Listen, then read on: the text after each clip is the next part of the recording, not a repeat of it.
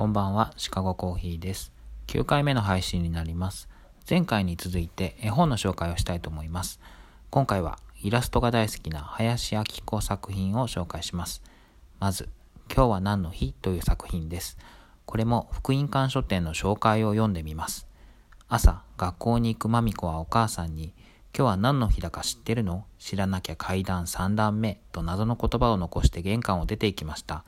お母さんが階段を見ると、そこには赤い紐で結ばれた手紙がありました。手紙には、ケーキの箱をご覧なさいと書いてありました。箱の中にはまた手紙。次々と手紙を見つけていったお母さんが最後に見つけたものは、親子の間に流れる温かい心遣いを描いています。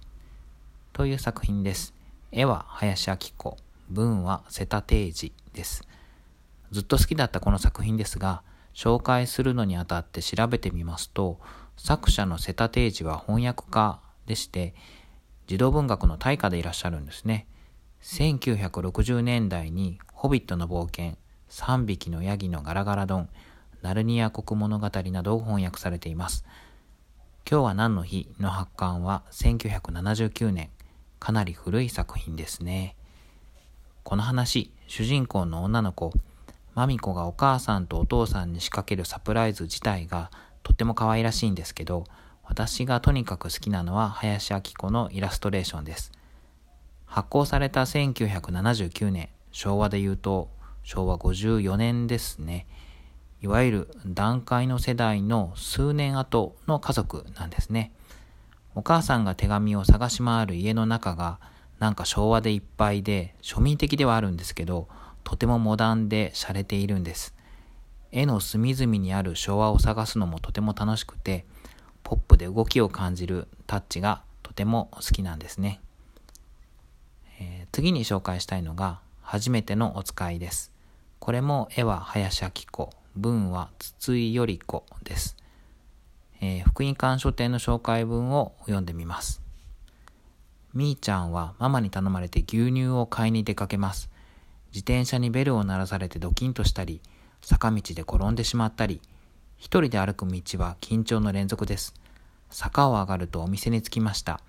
お店には誰もいません。みーちゃんは深呼吸をして、牛乳くださいと言いました。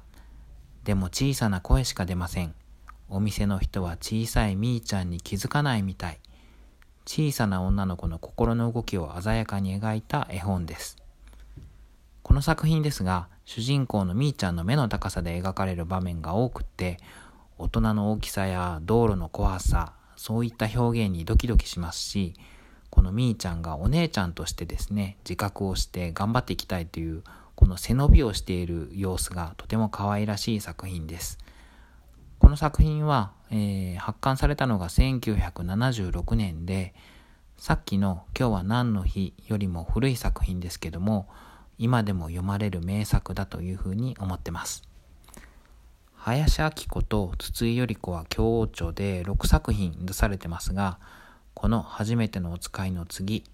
浅江と小さい妹もとても素敵な作品です。福音館書店の紹介文です。お母さんの留守に妹のあやちゃんと家の前で遊んでいた浅江は、あやちゃんを喜ばせようと夢中で道に絵を描いていました。ところが顔を上げるといつの間にかあやちゃんがいなくなっています。浅江は妹を探してドキドキしながらいつもお母さんと行く公園に向かって走りました。小さな子供の心の動きを文と絵が一体となって緊迫感を持って描き出します。というもので、浅江のお姉ちゃんとしての責任感とまだ子供っぽさが残っているこの表現が絶妙で、妹がいなくなっちゃった、どうしようの緊迫感に胸が詰まります。また、絵をよく見てみますと、前作、初めてのお使いのみーちゃんが小さく描かれていました。今の感覚で見ると、子供たちだけで外で遊ぶっていうのが、まあ、とっても危なっかしくて、今の感覚でいいのかなと思ってしまうところもあるんですけど、子供目線で見るとドキドキが止まらない作品だなというふうに感じます。他にも林明子の作品で言うと、狐のぬいぐるみとの冒険を描いたコント秋とか、お風呂の中に動物が次々と現れる空想物語のお風呂大好きなど楽しい作品がたくさんあります。また、つい3年ほど前には林明子の原画展が全国を巡回していました。このコロナが落ち着けばですね、またいろんな地方を回ってほしいなというふうに思っています。ではまた。